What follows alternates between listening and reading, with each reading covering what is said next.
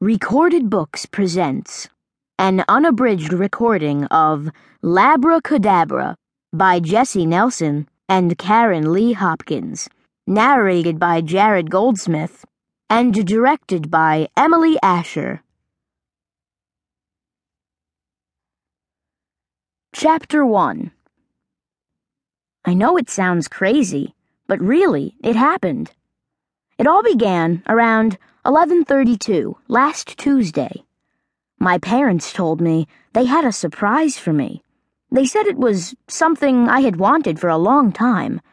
It wasn't my birthday or anything, and I didn't remember that I'd done anything special to have earned a surprise.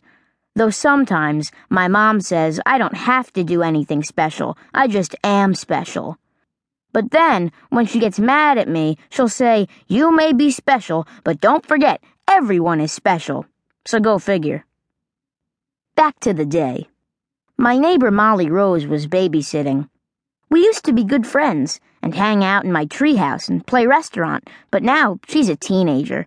All she does is talk on the phone with her boyfriend. Mom says it's just a phase and that she really likes me, but I'm not sure. My mom said, Molly can help you clean up your room while we're gone. It seemed kind of unfair having to clean up while I waited for a surprise, but I didn't want to push it because that's when my mom's left eyebrow goes up and you know you've gone too far. The last time my parents said they had a surprise for me, they brought home a canoe and we took my cousin Seymour out on the lake.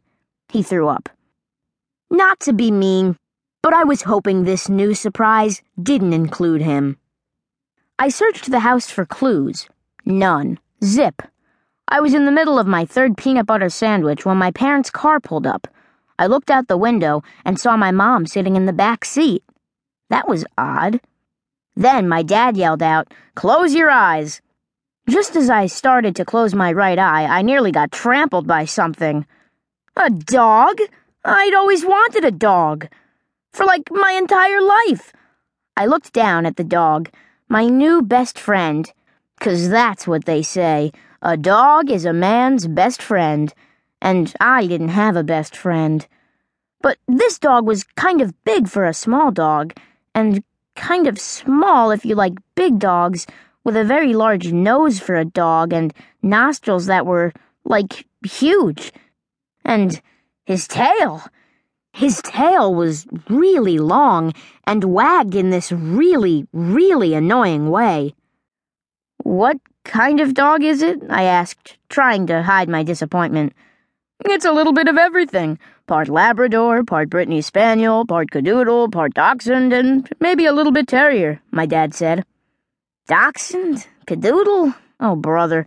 I had wanted a German Shepherd or a Golden Retriever or a Chocolate Lab. Not a little bit of everything with big nostrils and a weird tail.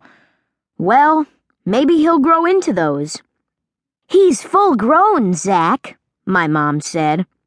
He's had a very hard life, so be really nice and welcome him into our home. Hard life? I didn't want to feel sorry for my dog. I wanted a dog I could be proud of. A big dog, a tough dog, a smart dog, not a used dog. The dog looked up at me, wagging that tail. I tried to cheer myself up. Maybe it would be a little fun to name it. He already has a name, my mom said, and I think we should keep that name so he doesn't get confused.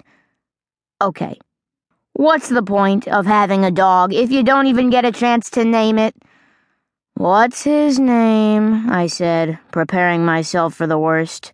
Larry. Larry? Larry was the kid who sat behind me in science and built an underwater volcano that exploded all over my desk. Larry was not a dog's name. A dog's name was supposed to be Max, or Mac, or Rex. I would have even taken Buddy. But Larry? I vowed I'd never say it out loud. I could hear Molly trying not to laugh. Thanks, Mom. Thanks, Dad. Thanks, Larry. I started to walk away, but the dog, you notice I'm not saying Larry, stopped me with his tail. Ooh, he wants you to take him for a walk, Mom said. Maybe later, I said. I have to go clean my room first.